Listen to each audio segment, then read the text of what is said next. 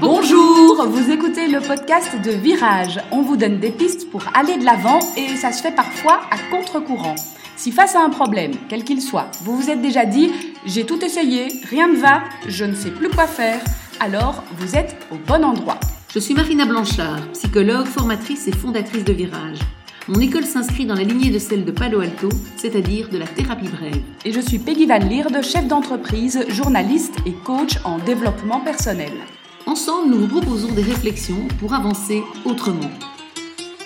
On va parler d'un sentiment éprouvé sans doute par certains d'entre vous, qui est la rancune. On, va en parler, on ne connaît pas bien, hein, Marina, euh, ce sentiment, parce qu'on n'est pas trop rancunières toutes les deux, mais on a dans notre entourage euh, bah, voilà, des personnes rancunières, ça arrive. Et donc ici, on voudrait se placer en fait dans la position des différents acteurs, victimes finalement de cette rancune, parce que ben, euh, si on se met par exemple dans une querelle de voisinage entre un voisin et un autre, il y a celui qui en veut parce que euh, il y a eu des nuisances sonores, parce qu'il laisse son chien dehors à 6 heures du matin et que c'est compliqué pour des histoires de sommeil. Mais de l'autre côté, il y a aussi celui qui subit la rancune, qui aimerait bien passer à autre chose, qui aimerait bien pouvoir se faire pardonner. Et donc on va envisager un petit peu les, les, positions de chacun. Et puis il y a celui qui est entre les deux, qui voit ses deux voisins, qui s'entend avec les deux, qui trouve que c'est un peu dommage que quand il y a une fête de quartier, euh, voilà, ça puisse pas s'organiser de manière harmonieuse parce que l'un en veut toujours à l'autre. On se met d'abord dans la position de celui qui est euh, rancunier et qui en veut à quelqu'un. C'est ça. On parle de rancune, donc on parle de en vouloir à quelqu'un pour des faits du passé. C'est c'est pas quelque chose qui se joue maintenant, mais voilà, il y a X temps, mon voisin avait un chien qui faisait du bruit, qui réveillait tout le quartier à 6 heures du matin parce qu'il aboyait. Maintenant, ce chien n'existe plus, n'est plus là. Mais n'empêche, ce voisin, moi, il n'est pas question que je le cause, etc. Parce que euh, on a eu beau lui dire, il n'a rien fait, enfin voilà. Donc la rancœur reste là, en fait.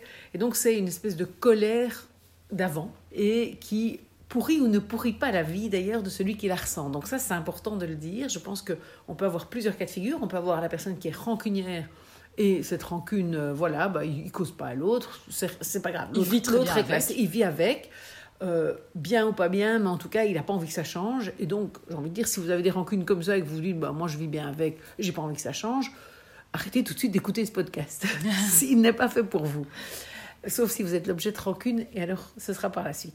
Donc, si, euh, voilà, si euh, la personne, par contre, souffre de cette rancune et se dit, voilà, je me Oui, parce qu'en fait, c'était un chouette voisin avant. Oui. Donc, voilà. avant, avant, il se souvient des bons moments. Voilà, par exemple, où il se rend compte que, au fait, c'est pas gay, euh, j'ai pas envie de le regarder, j'ai pas envie de le causer, il y a des faits de quartier, ou que, voilà, chaque fois que je sors dans la rue. Euh, oui, j'ai fait des changements d'habitude, par exemple. Je sais qu'il sort à 8 h, ben moi, du coup, j'ai pris l'habitude de sortir à 8h30 pour être sûr de ne pas le croiser, mais enfin, ça occasionne des changements dans sa vie, quoi. Voilà, c'est ça. S'il y a des contraintes qui, en tout cas, lui pèsent, à ce moment-là, l'idée va être de se dire ben, comment est-ce qu'on peut nettoyer toute cette colère, cette rancœur qui est là, qui peut-être a été beaucoup ruminée, parce qu'en général, ben, voilà, la, la, rancœur, la rancune, ça se rumine.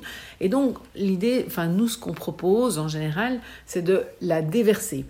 Alors, on ne va pas la déverser sur le voisin, parce que sinon, il risque de répondre et on risque d'être dans un conflit de voisinage qui va rien arranger. Mais par contre, on va proposer de la déverser d'une manière qui va parler évidemment à la personne. Donc, par exemple, euh, d'écrire des lettres en prenant euh, un, donc à la main, pas à l'ordinateur, je, tiens à le dire. Donc, d'écrire, de prendre un, bic et une feuille de papier et d'écrire à son voisin en lui disant euh, comment tu as pu, enfin, toutes ces ruminations qui sont là, tout ce. oui, tu m'as empêché de dormir, j'ai peut-être même perdu mon boulot à ce moment-là à cause de toi parce que j'étais tout le temps crevé, etc.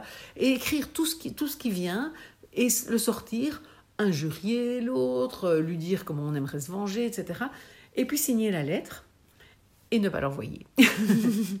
Évidemment, ne pas l'envoyer, puisqu'on n'est pas dans l'idée de refaire revivre cette colère et, la situation, on est dans l'idée de nettoyer vraiment euh, la colère, la, la, rancœur qui est là, qui est installée chez la personne. Et donc, rien n'empêche d'écrire 50 lettres, mais parfois une suffit parfois étonnamment, en fait, on se rend compte qu'en écrivant, en prenant vraiment bien le temps d'écrire, soit on met euh, cher voisin, soit espèce de gros con, soit on met ce qu'on veut, mais on, y va avec ses tripes et tout ce qu'on a envie de dire. Parce qu'en fait, il faut que cette lettre puisse euh, vraiment permettre euh, de, vider. Et on doit savoir que personne ne va la lire. L'important, c'est d'être sans censure. Voilà. Et de se purger, en fait, voilà. Exactement, c'est exactement ça. Et donc, personne ne va la lire, puisque non seulement le voisin ne va pas la lire, mais on ne va pas la faire lire à d'autres, et on ne va pas la relire soi-même, parce que sinon on ruminerait à nouveau, parce qu'en la relisant on se dirait ah oui, oui, non quand même. Donc il vaut mieux en écrire plusieurs si ça continue à venir, parce que parfois une lettre ne suffit pas, comme je le disais, mais euh, surtout ne pas les relire, et donc moi je conseille de les brûler ou les enterrer, comme on enterre une hache de guerre, quelque part. Alors voilà, ça c'est une possibilité. D'autres possibilités, c'est de dessiner euh, vite fait la tête du voisin, la coller euh, sur un punching ball et euh, frapper dedans. Ou de jouer aux fléchettes. Voilà, ou de jouer aux fléchettes dessus, c'est très plaisant, très plaisant aussi, exactement. Et on peut le faire en couple par exemple, si on en veut tous les deux au voisin. voilà, l'idée c'est vraiment de pouvoir avoir un exutoire en fait et de sortir cette, cette rancune qui est là et qui nous, nous pourrit la vie, nous prend une part de notre énergie nous met dans le négatif. Enfin voilà, il y a pas mal de manières dont ça peut quand même ne pas nous faire du bien quelque part. C'est pas pour ça qu'on doit devenir le meilleur ami de ce voisin-là après, mais simplement au moins se nettoyer soi, mhm. j'ai envie de dire, pour pas que ça nous pèse à nous. Et, voir en fait ce que ça donne après. Parce que peut-être qu'une fois euh, cette colère évacuée, euh, cette rancune évacuée, on va pouvoir passer à autre chose ou pas. Oui, oui, oui, tout à fait. L'idée, c'est vraiment de se nettoyer soi-même. Enfin, c'est pour, pour que cette rancune-là, déjà à cause de l'autre, on s'est réveillé à 6 heures du mat, si je reprends cet exemple-là. Mais si en plus maintenant je continue à mal dormir le soir ou à chaque fois que je le croise dans la rue, après être mal pendant une heure, euh, c'est quand même moi qui paye finalement. Et je le paye, euh, je fais, ça me fait double peine. Donc, effectivement, l'idée, ça va être de comment moi retrouver ma sérénité. Et c'est pas pour ça qu'après, ça va forcément s'arranger avec la personne. Quoi. Mhm. Alors si justement on se place du côté de l'autre, euh, de son point de vue, alors là aussi il y a différents cas de figure. Oui. Il y a le voisin qui, a, qui, est tout à fait conscient du problème, euh, qui le vit peut-être mal aussi parce que c'était avant un bon copain et qu'il y avait des bons rapports de bon voisinage et que là aujourd'hui euh, il y a rupture de communication. Mais il peut aussi y avoir le cas du voisin qui en fait ne comprend absolument rien à la situation, ne sait pas pourquoi l'autre en veut et se dit juste qu'il a peut-être changé d'horaire et que c'est pour ça qu'il ne le croise plus. Bah, pour moi, celui qui euh, n'est pas vraiment conscient du problème, il n'a peut-être pas de problème en fait. Et, voilà donc. J'ai envie de lui dire, euh, continue à vivre en paix, et tant pis pour l'autre qui est rancunier. Après, si il est conscient du problème, s'il se dit, oui, voilà, mais je me rends bien compte, ça fait dix ans qu'il me tire la tête, euh, je ne sais pas quoi faire, alors, soit il a essayé de faire des choses, soit pas. Mhm. Donc, j'ai envie de dire, ben, s'il a essayé de faire des choses, alors à ce moment-là, soit c'est qu'il n'a pas suffisamment, on n'a pas là, on l'a déjà dit, hein, la télécommande à, changer l'autre, et donc effectivement, il n'a pas la possibilité de faire en sorte que l'autre ressente autre chose, et donc il va devoir plutôt travailler sur lui, comment s'en foutre ou se détacher de ce voisin coléreux. Soit il a encore rien essayé, et il se dit, euh, voilà, il m'en veut, etc. Et s'il a rien essayé, j'ai envie de dire qu'il essaye. Mhm. Donc, euh, qu'il se dise peut-être, ben, je vais peut-être une fois aller euh, lui en parler ou m'excuser si je sais de pourquoi il râle. Et, Briser la glace, quoi. Voilà, voilà. Donc, il y a peut-être des démarches possibles, mais qui vont de nouveau, enfin, comme tu le disais un peu tantôt dans l'autre cas, qui sont pas pour autant gagnantes. Hein. Donc, mhm. ça peut donner quelque chose. Et peut-être que l'autre va dire, enfin, j'attendais ces excuses depuis longtemps. Ou peut-être que, euh, au contraire, on va dire, enfin, c'est bien vos excuses, c'était il y a dix ans, et depuis dix ans, moi, euh, enfin voilà, je sais pas, j'ai ceci ou ça, euh, et j'y repense, ça, c'est un peu, c'est un peu léger, c'est voilà, ça peut ne pas marcher non plus, mais en tout cas, si vous, si vous êtes en train d'en souffrir, de souffrir de quelqu'un, parce que maintenant on a parlé beaucoup de voisins, mais au boulot qui vous en veut, dans la famille qui vous en veut, et que vous ne savez pas du tout pourquoi, bah, peut-être ça vaut la peine euh, d'aller et de dire euh, voilà, j'ai dû faire quelque chose, je suis vraiment désolée. Qu'est-ce, qui explique ce qui se passe euh, maintenant? Et de voir s'il y a une réparation possible ou pas, si mhm. voilà, des excuses suffiront ou s'il faudrait faire un geste davantage voilà, un peu en fonction de la situation. Bien évidemment, ça c'est de nouveau sur mesure. En tout cas, d'ouvrir une porte si jamais elle n'a jamais été ouverte et comme ça, c'est une porte au dialogue. Et que si on a déjà ouvert la, une porte, ben, arrêter de l'enfoncer et de continuer à l'enfoncer de la même façon parce que ça ne marche pas.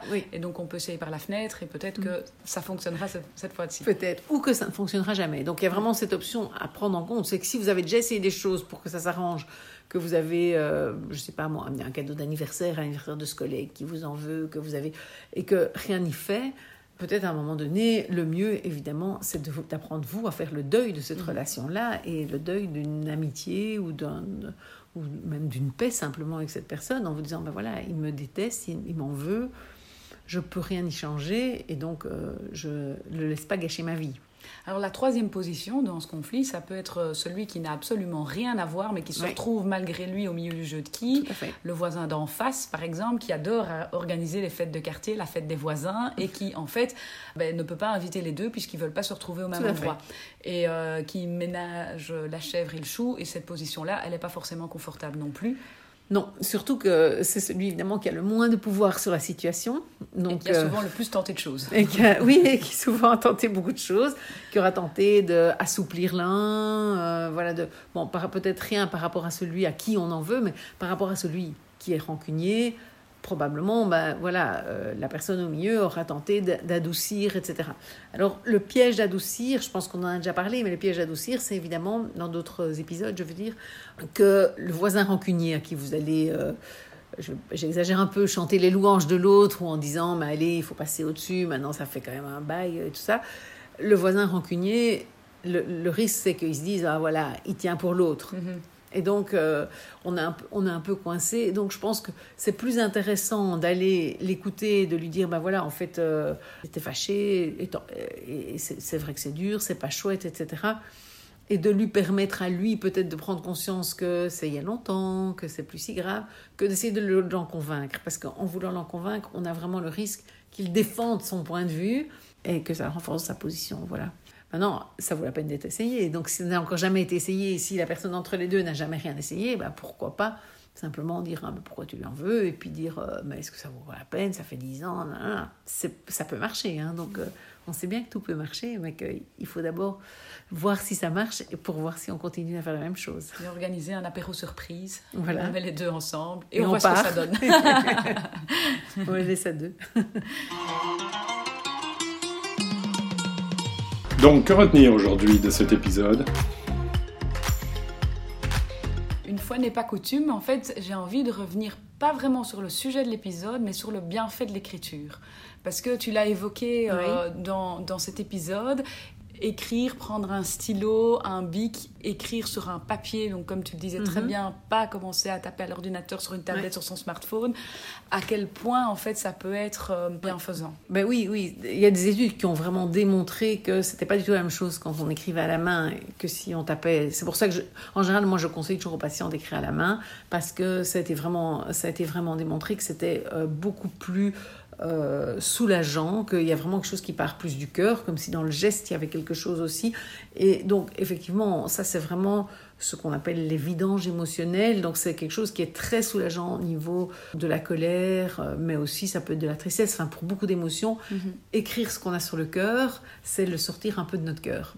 Et quand on le sort un peu de notre cœur, bah, c'est moins lourd sur le cœur. Et donc, quelque part, euh, oui, je pense que c'est quelque chose qu'on donne quand même régulièrement à faire à nos patients ou en coaching aussi, euh, c'est de permettre aux gens de euh, s'alléger quelque part en, en, déversant les choses autrement. Et sur le papier, c'est une bonne solution. Voilà, c'est très libérateur. Oui. Vous avez aimé ce podcast, n'hésitez pas à le partager autour de vous ou à vous abonner au podcast Virage sur votre application de podcast préférée pour ne rien perdre des précieux conseils du mercredi matin.